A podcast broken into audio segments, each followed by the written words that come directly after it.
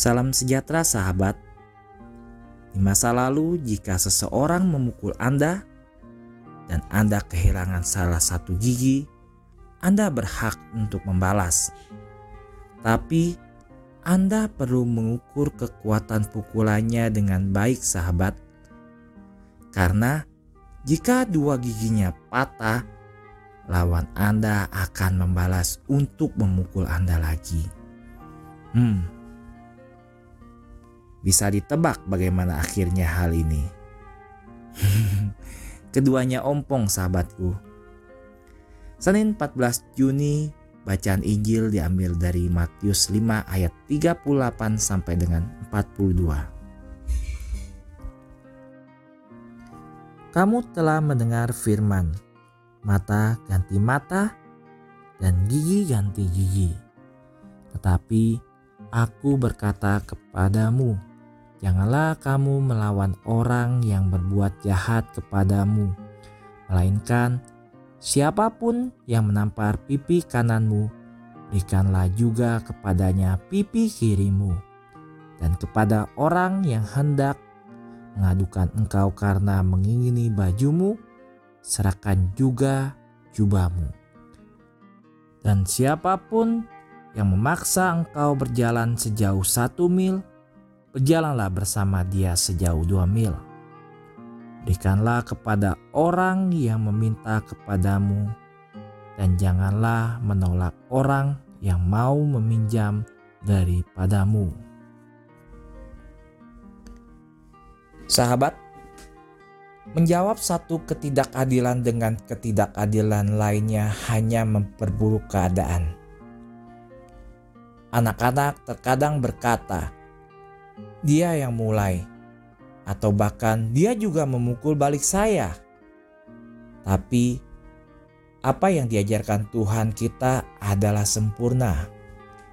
Kita orang Kristen harus siap menerima ketidakadilan dan tidak pernah membalas. Itulah akhir dari perselisihan. Pernahkah sahabat berpikir apa yang akan terjadi jika ada yang menyebut Anda jelek dan Anda hanya tersenyum dan melanjutkan aktivitas? Tidak ada. Benar, tidak terjadi apa-apa sahabatku. Tetapi jika sebaliknya sahabat membalas kata-kata buruknya ke orang tersebut lagi, perhatikan sahabat. Inilah pelajaran buat kita, cara yang sempurna untuk menghentikan semua argumen, diskusi, dan pertengkaran adalah jangan membalas. Mari kita minta kerendahan hati dari Yesus untuk dapat menerima ketidakadilan dan tetap selalu tenang dan ceria. Mari kita ikuti juga teladan orang-orang kudus. Ada cerita suatu hari sekelompok imam yang iri menulis surat kepada uskup meminta Saint John Mary untuk dikeluarkan dari parokinya karena dia bodoh dan tidak berguna. Surat itu dikirim ke seluruh paroki untuk ditandatangani oleh semua imam yang beranggapan sama. Tapi tidak sengaja surat itu berakhir di meja Saint John Mary.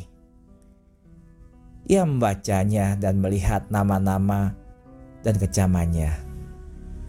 Menurut sahabat, apa reaksinya?